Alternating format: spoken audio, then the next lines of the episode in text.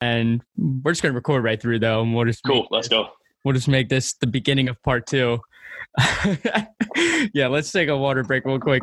Um, Water break. We're ready to rock. yeah. All right. Let's get into. All right, Mark. Let's get into. Welcome to uh, part two, guys. Um, second week in a row, you're basically hearing from me and Mark. Great stuff. Um, just too much to say for one podcast. Sorry about that, guys, but he's worthy of it. One of the first ever two-parter. Hey, let's go. Yeah. So um, we're gonna get more into the bodybuilding stuff, uh, Cool. into the stuff that Mark truly, truly loves to talk about. Um, I think on Iron Intellects, this is how we started. This is where I came up with a lot of these subjects. Is basically Oh, cool. From your competitive stuff that you put on Iron Intellects, um, your routine, how you train, and stuff like that. And I think that's where we're gonna start with how you train. Cool. Um, Sweet. Rest pause sets. And basically, you get the go ahead on this one. I'm going to let you just speak about it. Cool. Uh, go into benefits and drawbacks to the type of training you do, um, rest days. You can go into all that real quick, and I'll kind of intervene if I have a question about it. Sweet man. Well, first off, rep till you die is the name of the game here. Like, there's a lot of discrepancy between science and anecdote in the way I train. You know, we have a lot of conflicting studies that show that training to failure is not optimal. Okay, well, let's kind of start breaking down some of these studies that say that. Okay, what is the population we're looking at? Okay, is it gen pop or is it advanced athletes or elite athletes? And it's always going to be gen population. You know what I mean? Like the general population just can't train to failure. They're not sleeping properly. They're not eating properly. They're not even training properly. Like the lifestyle factors are so out of whack in terms of you know health markers and biofeedback. Like so, why are we doing studies with these people? Here's what we need to do. We should be training. We should be studying elite athletes. Okay, well that's hard to Yep. do because it's like it's like okay let's do 10,000 let's get 10,000 participants of elite basketball players. Okay well how many elite basketball players? There's LeBron James. So like where, where are you going to go? Like is there anybody on LeBron James level? No of course not. We haven't seen a player like him since Jordan or Kobe. You know you could, if you want to try to compare those three which I think Yeah. they're all three completely different players I think LeBron's on a level of his own. Um and I'm not even a basketball fan. You don't even watch professional sports? But the problem is is elite athletes are anomalies. They are not normal. They are not anything like the general population. So when we start applying studies and scientific studies to elite athletes the it's a great basis. It's a great benchmark to start but it never converts over into application. I shouldn't say never. It it does at times. There are things that come out that are great to hear that we can see but when it comes to my training and, and actually the t-shirts we came out with reps till you die is because I truly mean it. Like I want to train to failure. I want to push my body to the absolute brink of destruction in order to force adaptations. Like the name of the game is forcing adaptations because your body has to adapt to stimulus. It like we were talking about before this podcast, your body doesn't know weight. It only knows stimulus and it knows how to adapt to it. Our bodies are incredibly adaptive, um, like just complete machines. It's incredible. So with my training, the whole basis is failure. Um, I'm a pretty low volume trainer. Um, it's kind of like a mix between Dorian Yates's heavy duty training Yeah. and a little bit of DC with the rest pauses. You know, so it kind of has this. so the two evils. So two evils. Yeah, yeah, yeah. like it, it doesn't get more brutal than that, you know. Um, I love training. Like I'll be the first to tell you, if I could train every day of the week, I would. Like I said, Oh, I've been yeah. training since I was ten. Like it, when I get in the gym, I'm in the zone. I'm locked and loaded. Let's fucking empty the clip and let's get after it. Yeah. Like every single day, that's how I am. Do I have my off days? Yeah, but let me tell you, man, I still get after it. in My logbook, I'm still hitting PRs. So, you know, with my training, I train two days on, one day off. Um, so more frequent rest days. Um, I only do for bigger body parts, I do three to four exercises, and for smaller body parts, two. Okay. Okay. Um, so that's not a lot of volume. Like there's people out there doing four exercises per body part, every single body part, and it's just craziness. Um, I don't count reps in terms of like I don't do like three sets of ten. I don't do like three sets of fifteen or four sets of you know I don't do that. What I do is I have for each exercise I have what's called warm up reps, and Yep. then I have working sets. Yep. If you want to call them top sets or final sets or whatever you want to call them, you know, it doesn't matter Um, so I do my warm up sets where I just slowly work up in weight, and I may do two warm up sets. I may do three warm up sets. It just depends on how heavy the weight is. Like I've been getting, again, not ego stroke here, but I've been getting extremely strong lately just because my weight keeps going up. And so I've had to do more warm up sets in order to get to my working set. You know, I just Yeah. can't go into 160 pound dumbbell incline presses after two warm up sets. Like, where am I going to start? Am I going to start 105? You're not Nick Walker. You're not Nick Right, Walker. exactly. yeah, he's dude. He's truly a mutant. Um, so what I do is like, you know, if incline dumbbell press is my very first exercise, I'll start with like 65s or 85s, get a nice clean 12 in. Um, I'll go up to 105s, hit like six to eight, and then I'll go up to 125. I'll hit four, and then maybe like if I'm going either 145 or 160, I may do one more set for like two reps in there. But then I get to my top set, and it's game fucking on. Like the Yeah. new person, that person that I keep locked away inside of me, like I was talking about on the Grow or Die podcast, that person comes out to play. Like that is the little Grim Reaper on the shirt that I developed. Like this guy, he fucking wants it. Like he he's out for blood, and I'm gonna get that blood. Like so, it, it gets really intense really quickly. It's like a switch flips. I know it's the working set. It's game time. It's going to failure. I'm gonna rep till I die. And training to failure is something that people misunderstand because training to failure is not training and getting your last rep. When you train to failure, you are going for rep and you will fail mid rep. It's a little dangerous at times. So I have somebody I train with that spots me here and there. Uh, he helps me out quite a bit, um, and he's been my training partner for a while now. And so people don't understand that. Like they'll post a working set on Instagram and like went to failure today, but they completed the last rep.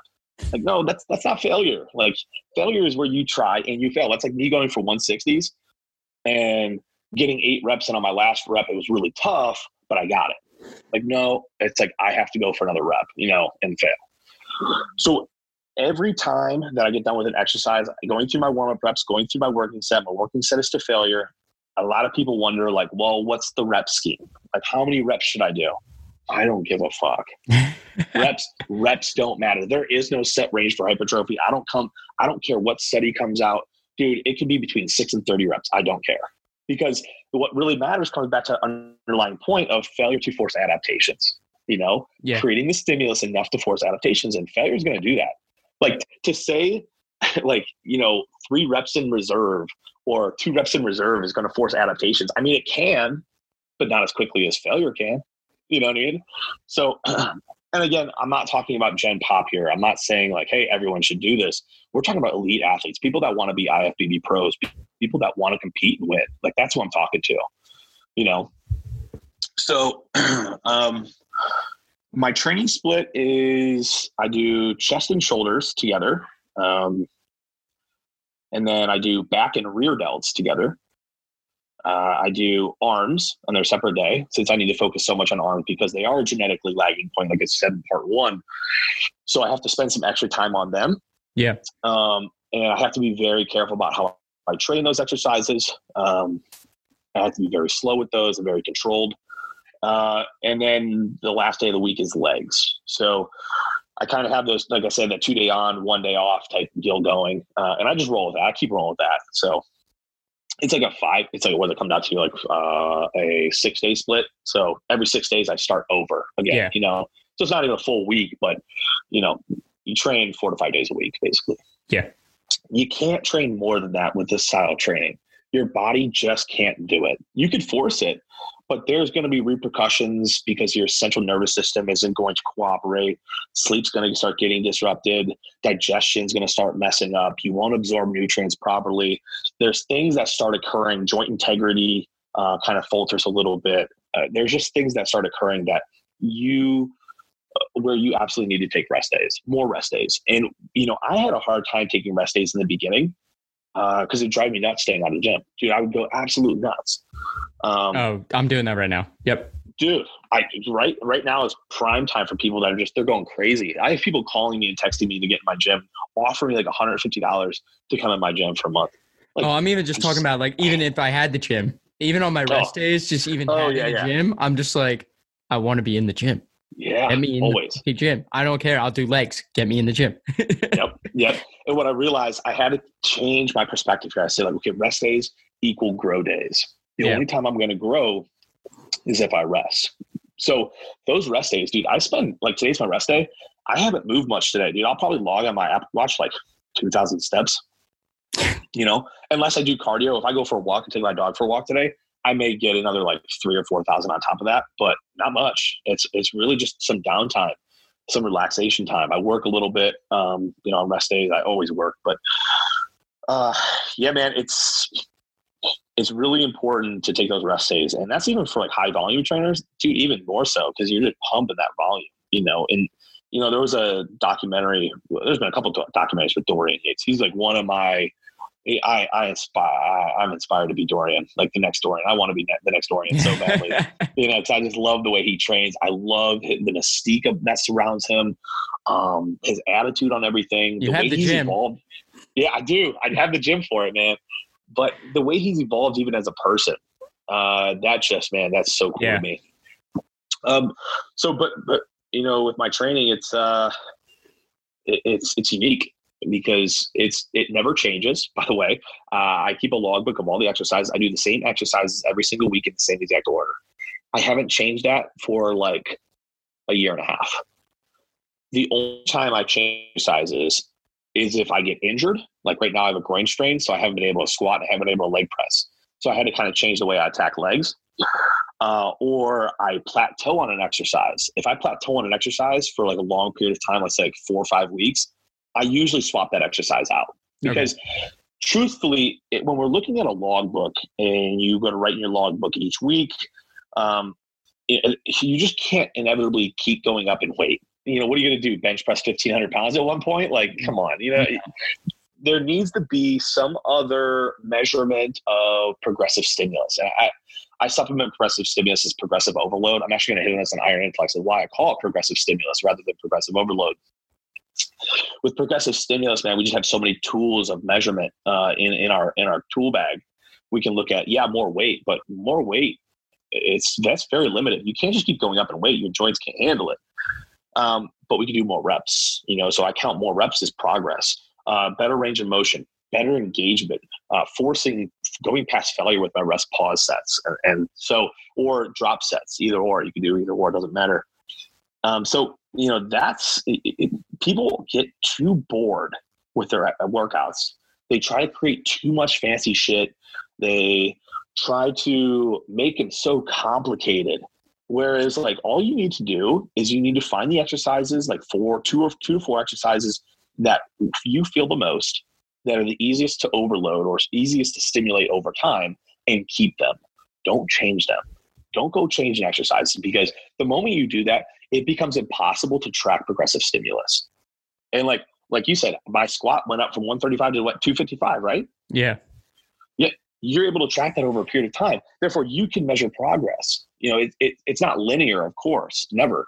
But yeah. at, the same time, like you can see there's the best best fit line that's a positive slope over time where you can track that. Yeah. That's what a logbook allows us to do. But in order to do that, we have to repeat exercises for a long period of time.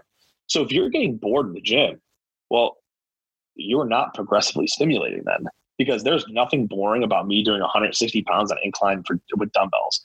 There's nothing boring about that. You're not exhilarating that. pounds or beating a previous personal best or personal record from last week. Like yesterday on leg days, I'm limited on leg days what I can do, like I said, because my groin strain. But dude, yeah. I beat the shit out of my logbook yesterday. Every exercise yesterday was a PR.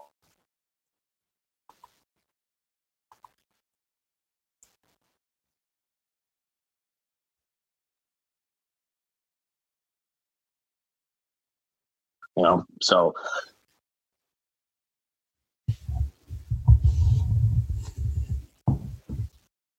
failure, but I can actually push past failure. Um, for me, failure isn't enough sometimes. Like, of course, I can get one set in and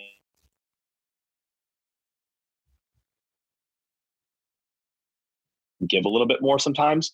So this is where the rest pause comes set, sets come in. So you can't do it with every single exercise, but I do it with the majority of my exercises. So let's for, say, for example, preacher curl.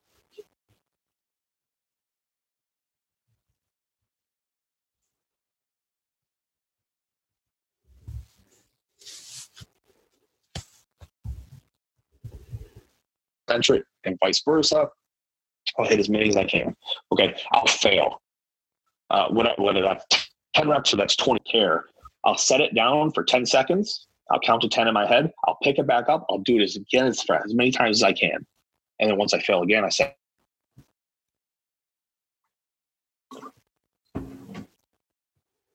again. Let me tell you, by the time that set's over, man, you don't need to do more sets. You do not need more. And that's where people are like, I just feel like you could do more. I was like, then you did it wrong. Like you you worked out wrong. Oh, yeah.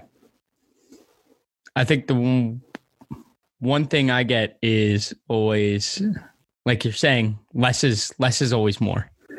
Yep. Um, it definitely is if you utilize it the right way. And I think it's taken me, I think we had a conversation about this the other day. It took me till, of course, like the last session before the gyms closed, I broke every single logbook number that I had for my back day, for my back, for my pull day by about 25 pounds. Excellent. I implemented. I implemented like a new, like a new, um, so using iron intellect i talked about pre the pre-workout and peri-workout nutrition and mm-hmm. i just implemented literally just a serving of oats and a banana like i usually would just do a banana and an apple but i did a banana and oats and then had my EAAs in my in my workout in my intra right. literally barbell bent over bro 225 for eight um I did a kind of a Magpul neutral grip pull down for like 135. I think before that, I think I hit 125. Right. Um, I was just breaking things like it was nothing. That's awesome. But I wouldn't have yeah. without the logbook. And I think the logbook is so important too.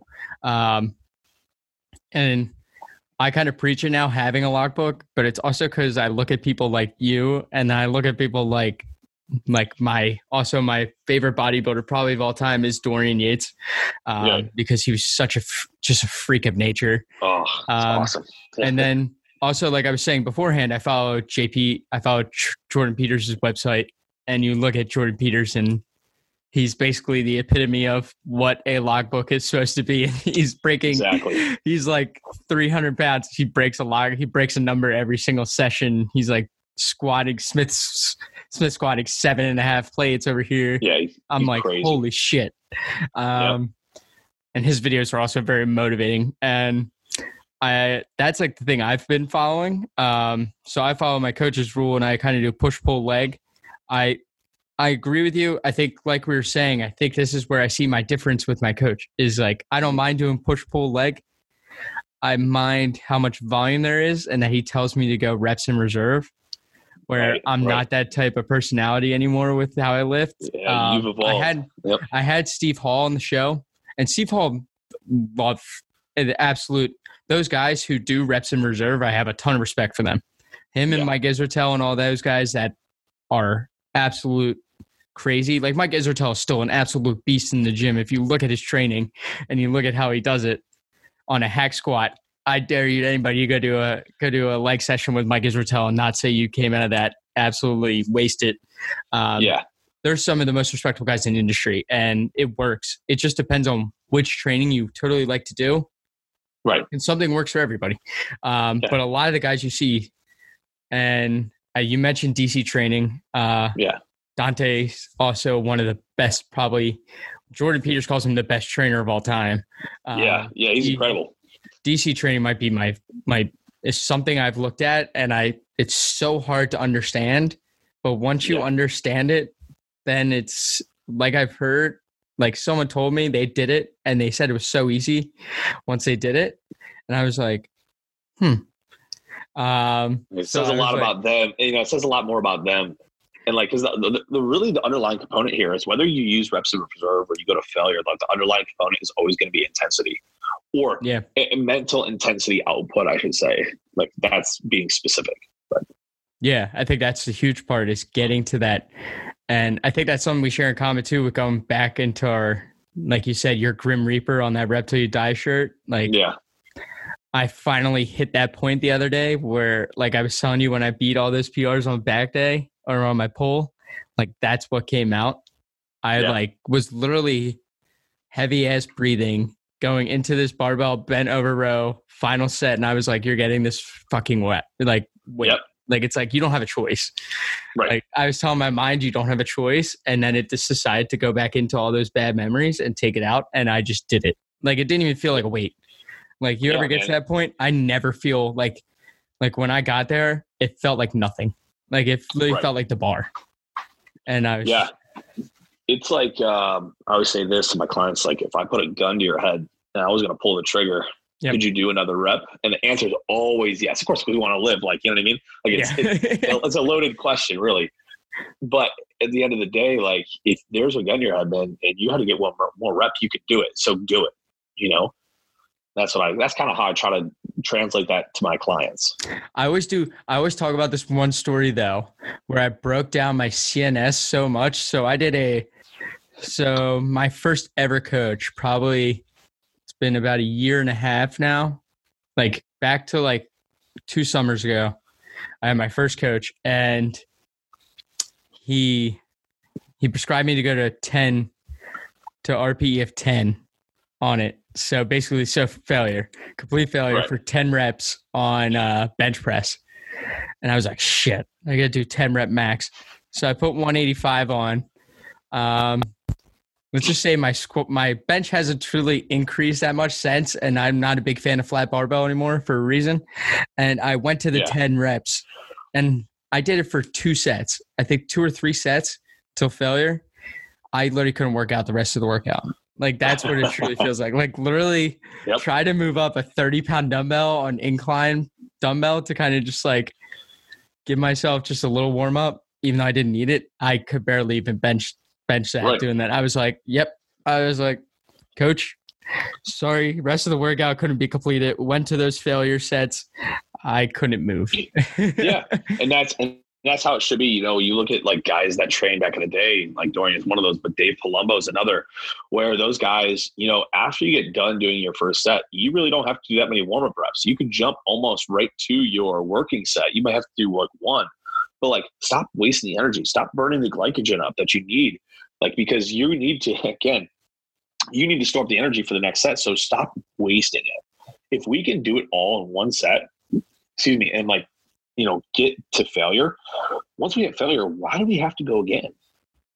You already hit failure once, you know, you're already there. Why go back and redo it and rehash it and take that abuse on your central nervous system when we could become, you know, where we could then shut it down, go home, rest and rebuild, and then come back sooner and do it. Yeah, no, I was like, that's crazy. I was like, my coach made me, my coach first of all prescribed me to do five sets. And I was like, okay, I'm doing it for three. I was like, this ain't happening going to 10 RIR with, Right. with that happening. I was like, I was just in my YMCA and I just, just the bars weren't great. Nothing was really there for me to take advantage of. And I was just like, nope. So I was done. But it's so interesting to hear about kind of rest pause sets because I never truly utilized those before. Mhm. So I think once you mentioned them to me, I'm definitely like, of course, once you mentioned them to me and I was going to start implementing them, like, of course, all gyms get shut down. So I can't ever test anything out right now. But I think it's finding, like I was saying, with comparing RIR and train to failure, you got to find that point where you like to train. I think that's Yes. the whole key that we're getting, trying to get across on this part is that even though we both like the failure aspect and we both look up to guys who all train to failure it's not always the best for people like Right. Not everyone can do it. yeah, Yeah. like we're just crazy fuck ups with a lot of things wrong with us in our minds that we that we shouldn't probably take our bodies there but we do because we love it um Right.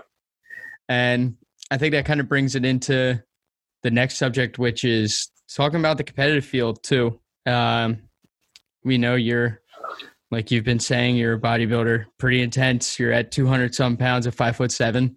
I'm five Yeah. foot seven. I'm 170 i'm 170 pounds over here. So Oh, you got man. like you got, got quite 60 pounds on you, but yeah you got you got quite some you got quite some weight on me. Um but i think there's kind of a lack of work ethic, work ethic in the competitive field. Um Yeah. you see all the time but you see guys talk but there's a few examples of people who have that work ethic which is like people like james hollingshead like luke Sandoe like those those absolute beasts of guys. Like there's just a certain group of guys that are crazy. Like Nick Yeah. Walker and them are crazy. They have crazy Yeah. work ethic.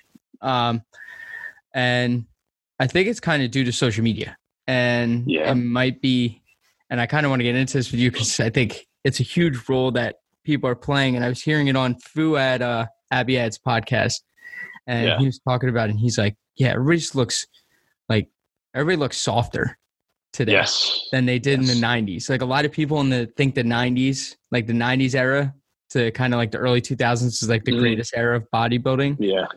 Um, and I think it is. I Right. going back through looking at it, my era kind of sucks. I think. I think these guys are too too soft. Um, and I think people are not being 100% honest with their physiques and stuff like that. So kind of just want to get your touch on the lack of worth ethic Mhm. within the competitive field because you also coach clients who are Right. also competitors. Yeah. So, you know, first, the 90s was the greatest in terms of symmetry and proportions. Um, today, it's getting better today, actually, much better today. Yeah. When, and like, It's coming you know, back. 20, 2010, it got a little distorted and things were just not great because Ronnie put into motion the, you know, bigger is better Yeah. and then you got Jay, who's a mass monster, and everyone just kept following, right? But the guys today at the top of the level are actually far more shredded than the guys in the 90s, excluding probably Dorian because he was just freaky shredded. But here's why is because camera uh, lights, one, lighting back then was phenomenal. Like they really took the time to put on a show. They got the lighting perfectly, the tans perfectly, and um, they kind of lack some of that production quality today and the cameras were also lower lower pixels. So you have a lower quality camera. You know how you like can on Instagram you can make the like the, the picture a little bit harder looking. Like Yeah, with, yeah. And you can uh, make there's yourself look- setting. It's Yeah. like saturation. You get saturated. You kind of make yourself look really exactly. shredded. so with the poor with the poorer camera, you can actually like it's just it's just like oversaturating really. So the older cameras make the guys look a little bit harder than they were, but today they are they are just fucking peeled out of their minds. However, at the amateur level, it is fucking atrocious. It's gotten so bad where the Arnold amateur this year, it looked like 80% of the people on that stage did not belong on a competitive stage. Oh, it looked bad. I was watching it too. It- looked bad. It was really bad. And honestly, this is where I was like, you should have to qualify like top two at a regional or local show or a qualifier to compete at the Arnold because this is this is a shame. Because you're seeing people on an international stage competing on an inter- international stage just to say they competed on an international stage. You know, and it's like, but you didn't even diet. Like you got smoked. Here's where I think a lot of people have gone wrong. I don't know if they lack the work ethic or they're just delusional in the fact that like i think social media has pumped people full of ego and you got your mom and your auntie on there you got your best friends hyping you up and saying you look great. You're going to kill the competition. And you're like fuck yeah i am. I look great. Like everyone's telling me i look good but no one's giving you the truth. No one's telling you your glutes are still six weeks out. No one's telling you that lower back fat has to go you know? But then there's coaches like me that sit there and say well if you step on a stage like that in my opinion you're eight weeks out still Yeah. you know? And, and you know I, I get it. Sometimes people step on stage as like a goal like their goal is just to step on stage. Their goal is not to win just they want to get in shape to step on stage and they have this massive weight loss goal. I've seen it before and you know congratulations to them. But those people don't come off stage crying because they didn't win. They know they're aware. Whereas like there's people that are literally coming on stage that look eight weeks out they come off stage and they cry not one, wondering why they're not getting first call outs. It's because you're eight weeks out still. And so people are learning now, though. It's great when I see people go on the stage and they fall flat on their face. Not that I want them to fall flat on the face, but it's a great learning experience because now they're starting to see what it takes to become a competitor. And they go into their next show a little more prepared. Still not as prepared as they should be, but more prepared. And, you know, it kind of says something about the coaches too, because coaches are letting people get on stage looking like this. Yeah. When, if, dude, for me, I won't hesitate to say, hey, you need more time. And that's okay. There's nothing wrong with needing more time. Let's just choose a different show and let's go at it. We didn't fail. We're just going to get more time to get better, you know? Because maybe somehow, some way along the line, like I have a ton of nurses that work under me. Dude, I have like 20 something nurses that we're going to be. Uh, and so they're stressed all the time. They lack Oh, yeah. sleep. They they they work night shift. Their circadian rhythms all off. And you know what? Sometimes we got to take it. Hey, look, we need another two weeks because we're just having a tougher time getting in shape because circadian rhythm is off. That or stress cortisol is making us a little bit off. We're looking a little bit water. We're not losing fat as quickly as we could be, uh, as we should be. So, you know, let's just take a little bit more time. There's no wrong. There's nothing wrong with saying that. But for a coach to do that, they have to take a blow to their ego. You kind of got to take remove the ego and say, look, okay, I did my job. I did the best of my ability, but I need more time, and that's okay. There's nothing wrong with saying that. But the hype on social media has gotten so so outrageous now, where you know people just aren't telling the truth. They're afraid. They're afraid of telling the truth. And this comes back to our conversation in literally part one. It all circles back around. People are so afraid to tell the truth because they're afraid of losing friends. They're afraid of losing followers. Like when in reality, if you're a competitor, and I've had competitors do this, they come to me, they send me pictures like, "What do you think? I'm two weeks out." I'm like, "You you look like you're five. You need another five weeks." And you know what? Some of them listen. Some of them unfollow me and block me. Some of them listen. I'm not. If you send me pictures, I'm not to lie to you. Like I'm to tell you 100 percent what I think because it's not gonna it's not gonna do you good if I'm like, "Oh, you're looking great, looking fantastic," and like you step on like, "Well, Mark Thomas, I, I, I should have done better." Like you got to be real with these people. Like be honest. If your friend still has fat on the back of her legs or if your guy friend still has fat on their stomach like tell them not to compete. Do them a favor and say hey look you should take more time. You know? And that's not me being mean. Like i because i care because i want to see people do good. I don't want to see people on stage looking out of shape because like one it looks bad for our sport. Two like you just wasted a bunch of time that you you spent busting ass to diet down. Yeah. Yeah. But I think people also have unrealistic. I, I I do see this quite often. People have unrealistic expectations of prep. They think it's going to be easy, and when it gets a little bit tough, you watch people crack. And I had this happen with a, a client where she started to crack like ten weeks out, and I was like, "Look, I just laid the hammer. I was brutally honest. It's like, look, if you think this is hard, quit now. Pack your shit up and go home because I'm telling you, it's going to get much harder. When you're two weeks out and you're starving, or really low on carbs, or really low on energy, and you still have to keep all all your day to day activities, you're going to want to quit every single hour of every single day. And you're going to watch the clock to know when your next meal is. You'll know down to the minute because once you eat, you're going to be hungry again. It gets to the point where you just you're just brutally hungry all the time, and you have to be able to withstand the storm. If you can't withstand the storm, competing is not for you, and that's okay. There's nothing wrong with that. Yeah. But man, like, and I don't know. Sometimes it is a, a lack of work ethic, and people just don't want to dig in the gym. And you see people post their working sets and like, look how much I did today. I'm like, yeah, but you could have got five more reps. So why didn't you get five more reps? Or look at my stage shot. They came in. Okay, well, you needed five more weeks. Why didn't you take five more weeks? And like, but sometimes, man, people just want the pictures for social media. It's all social media driven sometimes. I don't want to say all the time, just sometimes, just sometimes. And it, it, don't get me wrong, it's pumped a ton of money into the sport, which is great for the people that really want to compete, for the people that are winning money, but it's not good publicity. Yeah. I think one of the best examples of people coming in prepared. Um, did you watch the full Arnold? Like all like the pros compete, like all classic and everything? I didn't. I just saw some of them. I have a hard time watching professional sports in general. Like I have, I have an extremely hard time doing it because in my mind, like, and this is gonna sound stupid, but like, I want to be up there so bad that it like it, it pains me to sit there and watch that. Like, I want to be there so badly. Yeah. You know, so I kind of have to just like watch after the fact. well, you look at some guy, well, you look at like some guy like Terrence Ruffin, like Terrence, if you saw like, did, you, did you see the photos that he posted? Like yes. he Oh, came in so grainy, like yeah. his He looked back, incredible, man. I was like- yeah. like the photo made his back just look disgusting. Like the amount of veins that was going through that, and like how like just like it was all just muscle there. There was like it didn't even look like there was skin. It was really just looked like it was muscle. Yep. Um, I've never seen someone come in that great of shape before. Like to truly be honest, like watching like this is my first year truly kind of just watching shows. I've never seen someone come in like that, and also his posing is just incredible too. Yeah. Like His presentation is great. And I think that's um I kind of want to get into that too about since we're on the bodybuilding topic, uh just kind of take a quick shortcut is I guess since you like since you like classic, it's kind of like fitting the posing.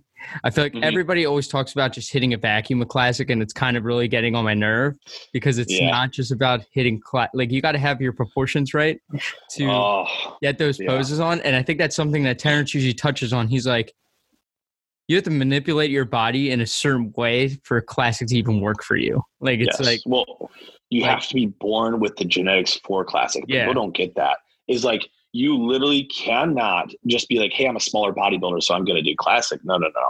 You legitimately have to have the bone structure for classic, and this goes for the same with the um with the new division called wellness coming up. yeah, If you don't have the bone structure for it, do not do it. It is not just a bigger bikini competitor.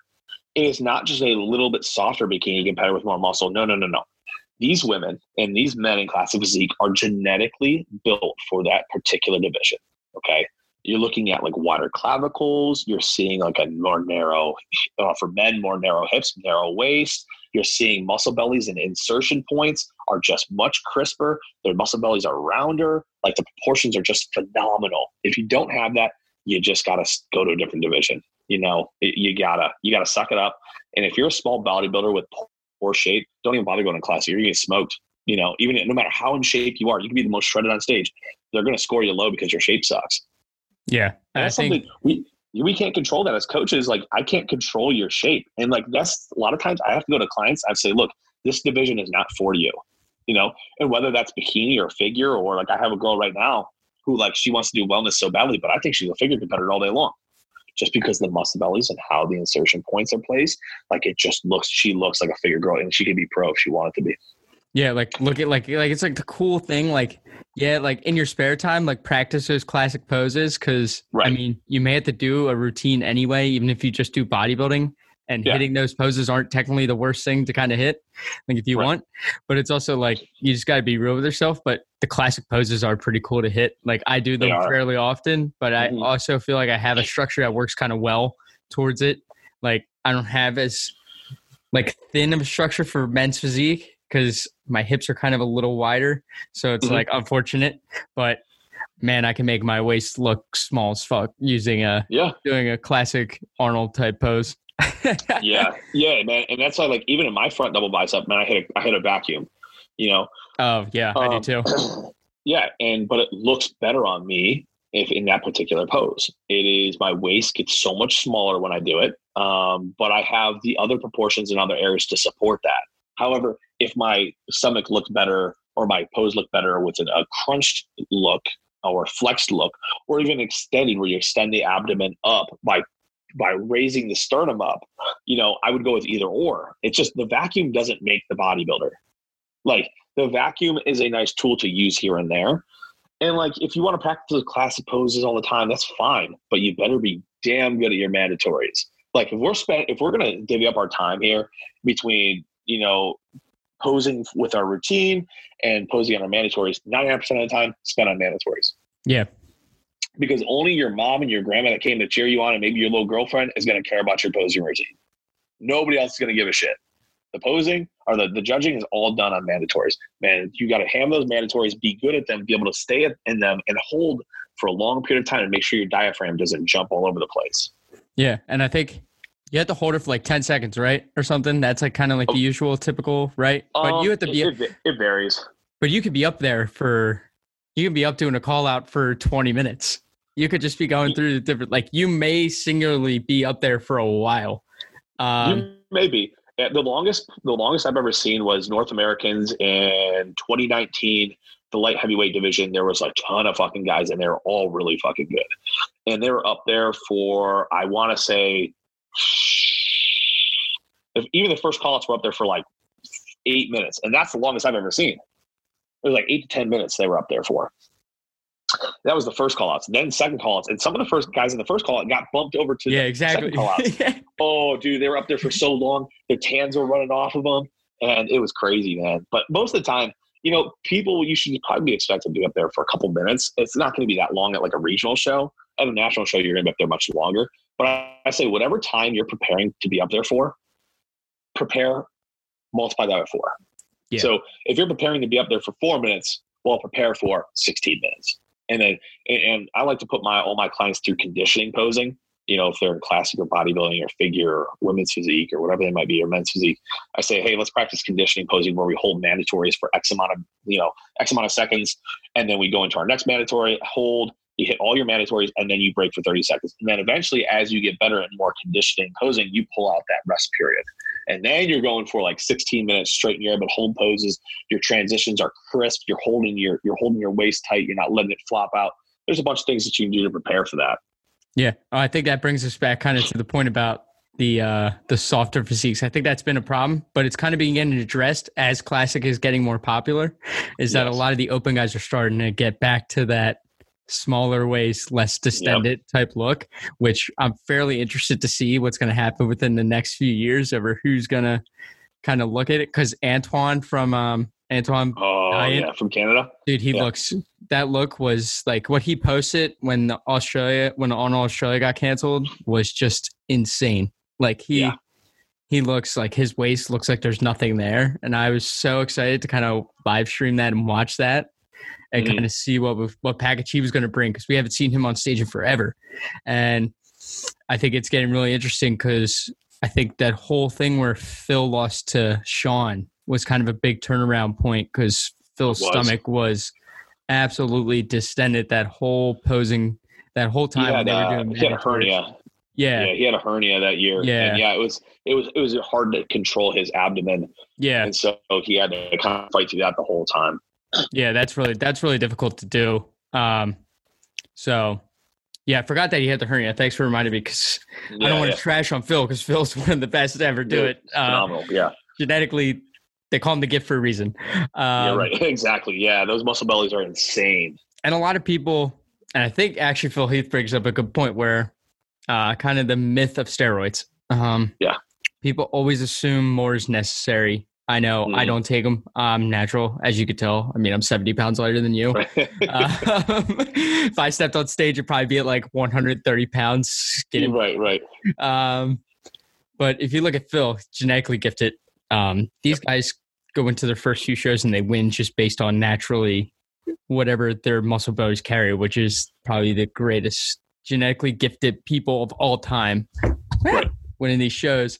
And I hate this because I love people who are honest about taking steroids. Is that when they're honest about taking steroids, it's a lot less than people think it is. Yeah, like, yeah, yeah. And some people do kind of give away what they take, and some people don't. It just depends how clear you are on mm-hmm. what you kind of want to be. Um, yeah, I I don't like when people give away their steroid kind of things just because unless right. it's wanna, in like promote unless it's in a private forum, just because what works for you might not work for someone else. But right. I kind of want you to go into it because I feel like never more is more. I feel like is never necessary all the time. Right. Um, right. Because a lot of people just need the right dosage, and that will get it done you know, it's not even sometimes the right dosage because like any dosage will do. If we're taking anabolics and we're, you know, going above and beyond and getting into the realm of super physiological dosages, literally, let's say, you know, it takes 200 milligrams of testosterone, uh, testosterone cyp. Hold on, my phone is on 20% there. Just that. Yeah. So, anyways, if you're taking 200 milligrams of test cyp and that that elevates you to the levels of let's call it let's say testosterone replacement therapy, and your test is uh whatever you're dosing at in, in terms of pacing, you know, per week or every two weeks or whatever it might be by you know by your doctor. Let's say that puts your test levels at around like seven to eight hundred, right? Which is uh, that's the higher dosage of, of higher end of normal. Okay, so then let's go into super physiological dosages. So that means if we're going to take 250 or 300 a week, we're in the super physiological doses. It means we're above and beyond what we actually need or our bodies produce. So these people on 1,500 milligrams of test or a thousand, a gram of test a week, mind-boggling to me, dude. Those dosages are so foreign to me that like you don't need to do that. And then you're going to throw other things like NPP or you're going to throw DECA or you're going to throw Tren on top of that. And there's people running 600 milligrams of Tren out there. What? How? how? Like mentally, how do you even handle that? Because I'm telling you, there's a lot of people that would come down with literally uh, psychological issues from Tren. You know, because it just depends on what you're susceptible to. Yeah. But in the terms of drugs, more is not better. What you need to do is start as low as you possibly can go and get the effects that you want. You know, the peripheral tissue effects, making sure that those are on par with what you need at a certain time, or raising your androgens to a certain level of where you're going to gain muscle. But it comes down to diet, sleep, training. Those three. Yeah, exactly. You you got to have those three. Here's the issue with doing high dosage is that you have to understand that there's a toxicity to these drugs. That whether they're hepatotoxic and they're toxic to your liver, or it just makes your body work harder and, and get again too much testosterone is toxic to a certain extent. Adding too many androgens of any sort is toxic. This is making your body work harder. Okay, has to work harder to keep itself clean it's working harder to digest more nutrients on top because you're adding more nutrients. It's working harder to uh, recover from training. It's trying to, you know, all those things are adding up. And now we're looking at this puzzle that's overly complicated. Your body's working way too hard. Okay. There's ways, and I'll tell you right now, there's ways to increase binding affinity of androgens. If we want to get into this and look at like okay we can stay with low doses why don't you just add l-carnitine injectable l-carnitine in which increasing binding affinity i made a post on the l-carnitine yeah. I went into the depths of, of what it does and the benefits it has it's not just about fatty acid transport or glucose uptake, glucose metabolism. It does so much more than that and increasing the binding affinity of steroids. So they're going to be more effective at smaller dosages. Like you have to find ways to make smaller dosages more potent instead of going more dosages, like upping the dosages, because there's going to be a point where you're going to be taking so much and health markers are going to be going to shit. And so it's so important to get, I have to know it is so important to get blood work done when you're using androgens and, and monitoring what's happening in your body and being sure that you are staying healthy while doing this because there is a definite risk to steroids. I'm not going to say that steroids killed anybody. I, I firmly believe that there are the other things that come with steroids that people do kills people. You know, saying that androgens killed people and that was the sole reason is like I, I don't even know. I don't even know what to compare it to. Like, I just think it's a. I think it's a kind of a. It's a poor way to put things. That's not saying androgens aren't dangerous because they are, but you're not you're not doing yourself a favor by you running high dosages and not checking your blood work. You, you got to mitigate those risks. So mitigating those risks would be, you know, making sure you're healthy, taking the proper health supplements on top of what you need, whether that's protecting the kidneys, protecting your liver, uh, protecting your heart, monitoring cholesterol and managing that, and whatever comes, everything that comes with that. We can go on and on here. It is so important to make the most out of each dose. Okay, starting low, make the most out of it. So that means if I'm going to make the most out of, let's say, 300 milligrams of test cyp a week, which is a is a smaller dose, but let me tell you, you can make a lot happen out of that dosage. I don't care what anybody says. Um, and that may now again, I'm not talking about abusing steroids here because if you're abusing, we're hopping into a whole different conversation. When you're running 300 milligrams of test cyp, there's things that we can be doing to maximize all the effects of that of that testosterone okay? And and we got to be able to manage those health markers along with that. So more is just not better. Just thinking that like eh, here's the problem is people start plateauing a little bit and they're they jump to the first thing that's the easiest to change well, let's just increase my testosterone. Let's just throw in NPP. Let's just throw in a little bit of tren. You know, let's throw. There's so many different drugs out there now. Let's throw in a little. let's throw in some Superdrol. Let's throw in some Anadrol or Dbol or whatever you want to put in there. I don't care. People always jump to that first. People yeah. need to take a step back. Go, okay, what else can I change to break this plateau? What is happening? Look at the biofeedback that's being presented to you. Could you be sleeping better? Could you be managing stress better? Because if you could, if you manage stress better, you're going to grow much quicker. Oh yeah. You know, if could you be could you be training a little bit less and like harping on grow days a little bit better you know what i mean instead of rest days grow days you know what i mean? So or could you just eat more? Could we increase our carbohydrates? Could we increase our protein? Is our digestion on point? Are we digesting and absorbing nutrients properly? You know how's our gut microbiome? How's that gut environment? These are all things that we could be looking at to and again there's there's more. There, those are just things a few things that you can be looking at instead of more drugs because let me tell you, more drugs is just not the answer, man. Here's what here's what people do is they in prep, especially because there's a lot of drugs involved with prep. Yeah. Is they get to the show and progressively as the weeks go on, they increase their dosages just based on like what week is. Oh, it's six weeks out. Time to increase my Winstrol to 50 milligrams. Oh, it's four weeks out. Time to increase my winstrol to 75 milligrams. Oh, it's two weeks out or it's peak week. I'm going to increase my winstrol to one, you know, uh, uh 100 milligrams. It's like, dude, first off, your doses are dependent on biofeedback and how you look, right? This should always be based on that. The problem is, is people just keep increasing their dosages, think they're going to look better, they're going to look harder, they're going to look drier, they're going to be fuller. What ends up happening is becomes such a toxic environment that they end up looking worse. Mm. It's actually interesting. Um, I want to get your view on this. How long? How long before? I think people should know this. It's like they said some. Fouad was like once he hits like if you can't make changes on like 500 milligrams of test, then you really shouldn't be bodybuilding. Like that's that he was saying. He was. They were all. I know what he's saying though. Yeah. He was like, if you can't make changes just off that, you shouldn't be bodybuilding. But I want to get your view on switching from going from natural to unnatural.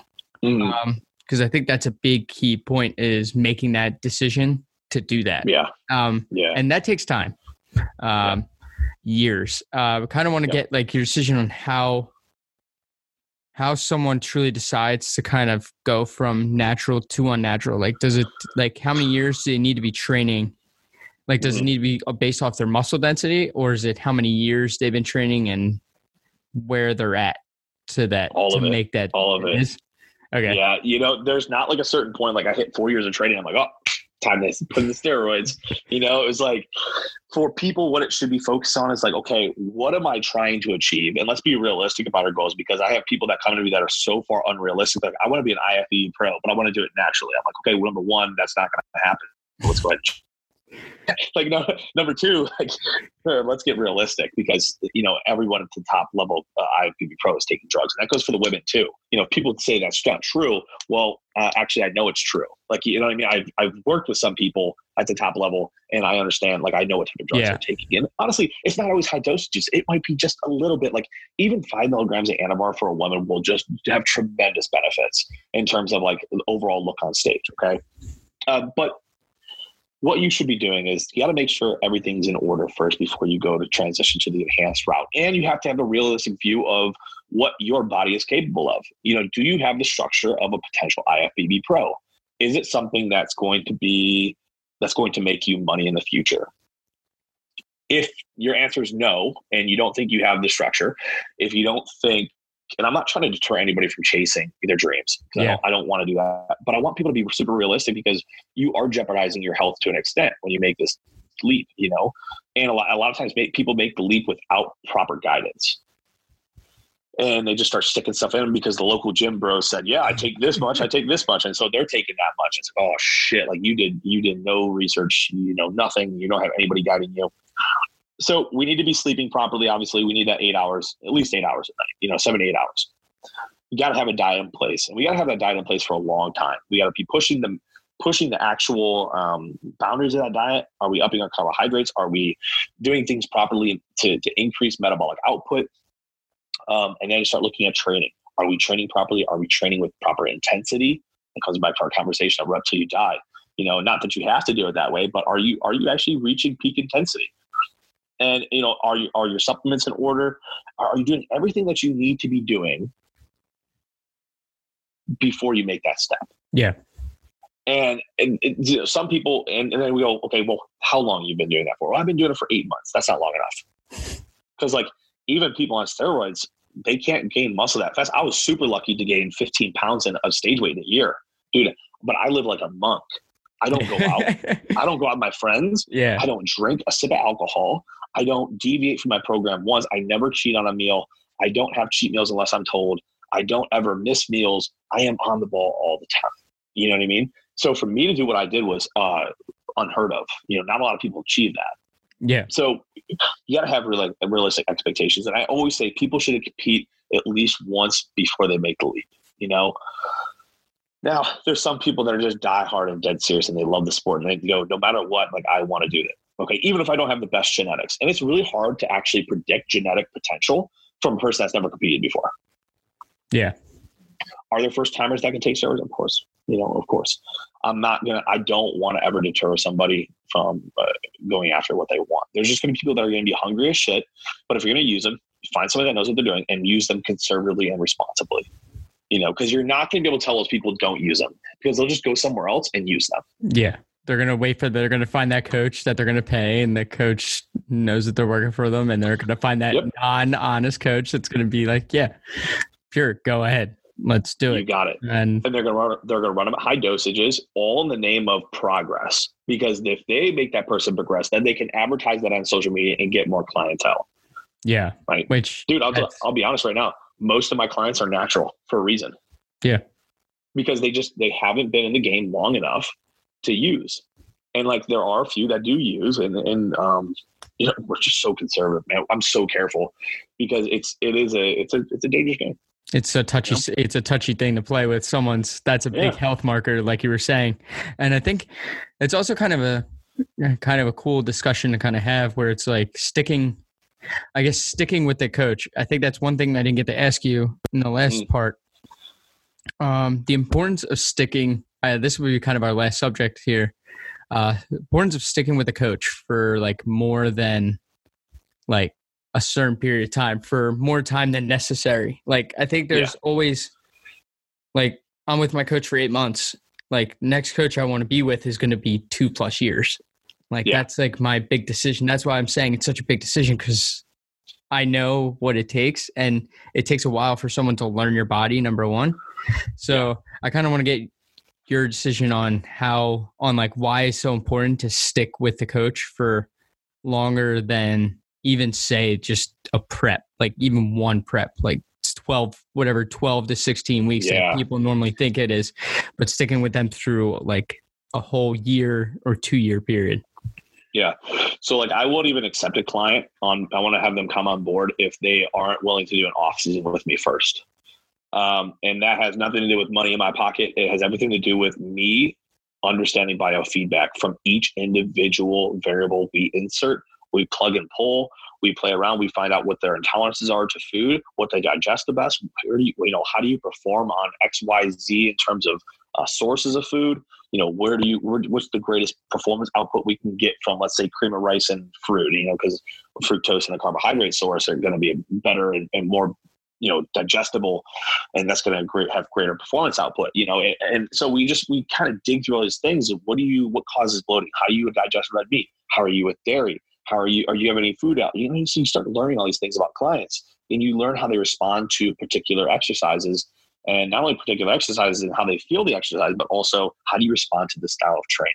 Because not everyone on my on my squad is on is repping until they die.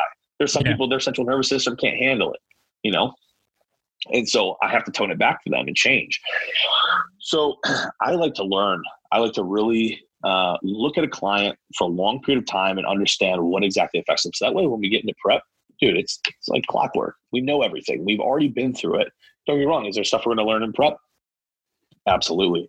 But like, don't go one show with a client or one show with a coach and say, "Oh, well, I didn't win, so I'm going somewhere else." Okay, we can't control who shows up to a show. Okay, but if your if your coach brought you in better than you were last time, you should probably stay with that coach because you're only going to get better from there. Yeah. You know what I mean? Like if you're getting worse than last time, well, then there's a red, there's a couple red flags that you should probably saw prior to this. You know what I mean? But now this is a definite red flag. But man, I mean, so most of my clients have been with me since the beginning. Since when they started, they haven't left. You know, and that's great. I, I love it because that way we build we build this relationship, we build this bond. Not only that, then we work better together. Yeah. and we're progressing so much faster. Um, and when they and that trust is built up, a client will progress so much quicker because they're just, dude, my clients don't even question me anymore. They may ask me and ask, ask me, you know, why I'm doing something, and I'll educate them. but dude, they don't even question me anymore. They have full faith. You know, and that's that's a big deal. That to develop that bond is going to be the primary uh, variable of success. Because once, like, if my coach says to do something, I'm going to do it, not even ask questions. You know, Yeah, I think those are the best. Those are the best types of clients. I think too are those that don't ask questions; they just do. Like like yeah, Justin was like Justin was saying, they're the cleaner. They Yeah, just don't. they. They just don't care. They don't. They'll get the shit done when it needs to get done and how it how you say it needs to get done. Like they'll Yeah. do what they need to do and they'll see the results. Yeah, and I have clients that don't even want to know their macros. That I don't care. I don't know. Just tell me what to eat, when to eat it, and let's do this. I'm like, say no more. Like, let's get done. And you, and you know what? They're the ones that are pros now. They're the ones that are going to become pro this year. So it, there's this there's this correlation, and it's clear. It's clear as day. The people that don't question me and just say, "Hey, just give me, tell me what I need to do, and I'll do it." They're the winners. They're the cleaners. That's them. Yeah. yeah. Um, so last question, kind of just to wrap this up. Uh, where do you where do you kind of see yourself going in the industry? I think this is a big one for you. Um, you're heading into kind of, I guess, your biggest year coaching, as well as yeah. you're going to be heading into probably your biggest year also competing. Hopefully, um, yeah. after your off season, I don't know how long you're taking off. So I'm not going to compete till uh, May of 2021. So I'm going to take all of 20. Yeah. So you're heading so into I'm your actually, biggest. So you're heading into your biggest year probably because your yeah. pipe's going to begin sometime in January. I'm going to assume. Yeah, exactly. Yeah. but yeah, man, for as far as like just looking at the bodybuilding perspective, um, becoming an IFBB pro is going to be awesome, man. That's the goal. You know what I mean? That's the goal for everyone. But that's not the defining factor of like me as a bodybuilder because bodybuilding has become so much more. It's become now it's Tomanek Train LLC. You know, it's, it, it led me to this family that I created and has developed over time. It's been incredible. So bodybuilding is kind of a, it's not on the back burner because I'm always doing it. I'm always, like I said, I live that monk life lifestyle. It's bodybuilding centric all the time. Even during COVID 19, man, I'm still grinding. I'm still at the gym every day or when I need to be. Um, so, you know, what's coming for me in bodybuilding is hopefully, well, hopefully the size really pays off. And I think my frame is really going to fill out. And it's going to be, it's going to be something awesome. I'm starting to see my genetic shape come through as I add more size. I'm like, man, I really see potential here. Like, I'm, I'm really seeing. I'm, i see it in my progress pictures. I'm like, it's there. Like, I know it's there. You know, it's, it's just a matter of time. I gotta, gotta stay on the gas. Gotta keep building size. I gotta take all of 2020 off. I gotta be bigger. You know. Yeah. But, you know, so kind of bodybuilding's off to the side, really. So now it's just focusing on other people, and that's my team that I've grown and the coaches that I brought on board. Um, you know, we got Keely and we have Thomas, um, and now we have Haley, who's the yoga instructor, the online yoga instructor. So we've just been growing, adding people. And what I do is I pick out people that one I can trust that just have these certain qualities and their personality that I look for. But not only that, I look for people that can do the things that I can't. You know, I'm looking for people that have the answers because I don't have all the answers. You know, I'm not, am I, do I know every single thing? No, that's why I study. That's why I ravenously consume content every day because I'm just I want to learn. You know what I mean? It's that on fire black hole type yeah. scenario still. and uh, you know, I, I, think this year I think we have a great chance to have a couple IFBB pros added to the squad uh, in terms of like them earning their pro Ooh, card. That'd be interesting. Yeah. So yeah, yeah. So I think we have a shot at a couple of those. Um, you know, one being Keely, who was one point away in North Americans last year. Um, I mean, we're looking for this year. I, actually, I told her I was like, I want, and I set the bar really high for her because I just have these expectations that are so um, outrageous for her. I'm like, look, I want an IFBB Pro card for you, and I want an Olympia qualification. I want to go to the 2020 Olympia. Like that's what I want. and she's like, she, and she's like, I'll get it done. I was like, cool. Damn. Like not even there wasn't even a hesitation in her mind. It was just like, I'm just gonna get it done. I was like, oh fuck yeah. And then we got Yasmin with her first with her pro debut in Sacramento this year uh, the WNBF. She's a natural competitor, natural figure pro. So we're looking for a pro win. You know, uh, right out of the gates, she has an incredible structure, incredible physique, incredible work ethic. It's going to go. I think it's going to go well. So I'll be flying out to Sacramento with her. We got a lot of first timers, a lot of rookies coming out this year. I want them to make some noise. I think one of them um, has pro potential within the first year. Um, oh shit! That's a yeah, man. a big thing to say yeah, I know, I know it is, but like I just have, I just have such faith in these people. Like they're, yeah. they're not only do I, I love them like family, but I just have faith in them. Um, and we got a couple additions this year from other coaches that came over, and I think they have some pro potential too. And I'm really excited to add the necessary size with them this kind of this spring, which we're kind of held up right now, but it's not like we can't get it done still and then compete in the fall. I think I think we'll be fine. Um, so lots of big things. I, as far as like making the team bigger, you know, that's why I added these coaches. I added these coaches so we can bring on more people and we can have all of our bases covered. Because like I can't always coach everyone. You know what I mean? I'm limited on time. but at the same time, when people come to me, they're not only working with just my assistant coach. Like I'm in the process too. I'm involved in the process too. Yeah. Like, so they they get instead of one coach, they get three. You know, as of right now, there's going to be more in the future, which is cool. um, so that's kind of where my head's at, man. It- It's it's just growing and expanding influence and growing this family, taking on more endeavors, being part of Iron Intellects, which is really cool. I'm excited to get on there and keep producing content. I'm just I got to finish up some stuff here for the next you know this month, upcoming month, but it's just more more of everything. And it's, it's all I want. The hunger never stops. So Oh, trust me, I think we're in the same boat. Uh, Yeah, I have a goal with what I want to do with this podcast, the goal with my coaching by the end of 2020. And hopefully I'll hit that. Hopefully I'll hit those goals. They're kind of Right. secret from not too many people.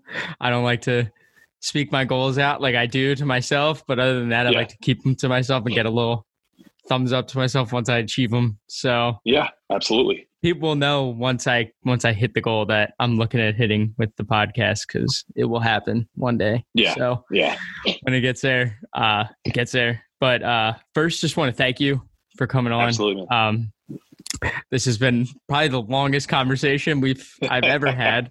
Uh, this is almost two hours, guys, that we Sweet. recorded for.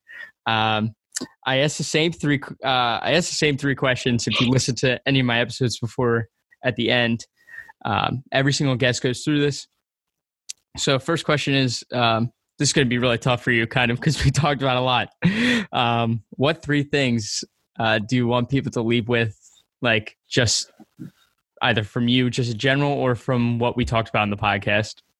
Yeah. Um, one, follow what you love. You know, um, that's important. That's the most important. It's like whatever it is, whatever job you're at now, if it's not what you love, like find a way to quit that shit and go after what you want because that's going to make your life entirely more desirable. Uh, two, um, don't give a fuck about what people think. That's going to be really important. Again, just be you. Um, don't be afraid of being honest and putting yourself out there and worrying about what other people are going to think. Because if they don't like it, like then they weren't meant for you, anyways, right?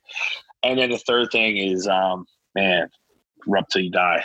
Like, got got to keep preaching that because I'm telling you, it's so satisfying once you reach that that rep to die point where you're like, dude, I, I'm cap- my body's capable of incredible things. You know, I, I am. You almost feel invincible after you get done after a set like that. Like you're just so amped up with adrenaline, like ready to rock. Like Yeah. it's a satisfying feeling. You know, you just reach a new level of you. yeah that's that's my that's the one i'm going to take away the most from this whole thing is kind of your energy that you have towards that type of training Yeah. is what now i need to look at bringing so gonna up my game whenever we get the gyms back pray to god it's by the beginning of may but probably won't be think but I, I hope so, man. I hope so for you guys. I'm really pulling because I know my clients are dying. i'm waiting i'm waiting to get whenever i get whenever i get the gym back is when i'm gonna get my next coach just because Yeah. that's where i'm gonna give my time to Ah, my freaking mic just keeps falling everywhere um, kind of have a different time when uh, I can just have a coach and I know I'm going to progress in the gym. So, yeah, but I'll rep, basically, I'll rep till failure every time I'm doing a body weight exercise. Hey, man, it's all about stimulus. Don't no, don't care what the weight is. Just just bring the stimulus. yeah. Um, the second question is uh, what three books and or podcasts would you recommend everybody either read or listen to? If you, Oh man, um, one that helped me really develop as a person was the MFCEO project in terms of podcasts. Um, that's something that, and that's by Andy Frisella. yeah, that really helped me tremendously um, in terms of personal development and, and forming a more business like mindset, more relentless mindset. Um, Got to give a shout out to Justin, his podcast, Grow Die Podcast. He's putting out great content. Uh, he's really done an incredible thing there. Um, and then the book Law of Attraction. I forget who that's written by, but Law of Attraction is something that um, I don't want to call it study, but read up on for a long time and truly believe in. And it's not like some voodoo, suspicious bullshit. Like it's truly like I have to be careful now what I think about because I'll attract it to the point where like I have to be careful about how uh, thinking about like too far in the future. That's why when people ask me like, where do you see your team going? I have to be careful because if I think too far ahead, it's going to come now, and I'm not going to be prepared. So I have to take things in, in, smaller steps and digestible bites, or else I'll think too far ahead, and that'll come to me, and I'll just I'll be unprepared, and I, I want to make the root moves at the right you know, the right time. Yeah. Um, so, but the law of attraction, dude, that that whew, changed my life. Yeah, that has that's been a huge effect, as you could probably tell by having a conversation with you. That it's probably had a huge effect on my life, um, at least in the past eight months. Um, so, those are definitely I've I listened to both those podcasts. I've not read that book, so a lot of books on here. I have so many books from people that I have to read. it's like a never-ending list now. I'm like, yeah, well, I have a lot of time to do a bunch of nothing right now. So just gonna be done, doing a bunch of reading. Yeah, uh, yeah. Pick it up well, on the, it. The Law of Attraction is a short read, actually, and I wish I knew who wrote it because it is a really good book. I have it somewhere. I don't know if it's on my bookshelf or what, but it's a good one. Yeah. Um. Last one. Time for you to shamelessly plug yourself. Uh, where can people find you? Uh, mm-hmm. If they want training, um, advice, anything, basically anywhere people can find you, anything you want to shout out or anything, your cool. time to shine. Um, first and foremost, you can find me on Instagram at the Megatron underscore. You can find me there. Uh, we're at Twitter uh, at Tomanek Trained those are the two platforms I really operate on. Even when it comes to coaching and stuff, like I operate mainly on Instagram. So if you want to shoot me a DM or you can email me at tomanektrained at gmail.com, I'll answer pretty quickly there. Uh, in terms of sponsors, I got a shout out Metaform and I got a shout out Bandbell. Um, being um, a bar, specific bar, I use the Rhinoflex and the Earthquake bar, and the Metaform is site enhancement. Uh, both incredible companies, both well proven that they work, and both have provided me tremendous benefits in terms of my bodybuilding career. So, other than that, man, um, nothing much to, to really promote other than that. All right. Well, um, this has been the end of uh, part two, guys.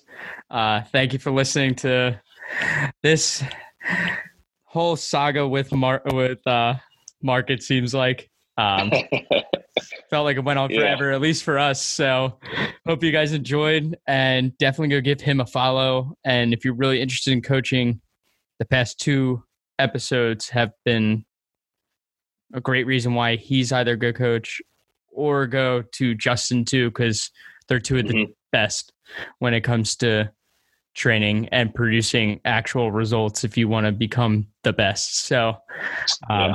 thank you again, Mark, so much for coming yeah, thank on. Thank you. I appreciate um, it, man. Really appreciate you taking the time out, especially to record all this. So, um, thanks again, guys. And thank you to everybody for listening to this episode of the Ace of Spada podcast. Thank you guys for listening to this episode of the Ace of Spada podcast. If you guys enjoyed this episode, I ask for a quick favor of you.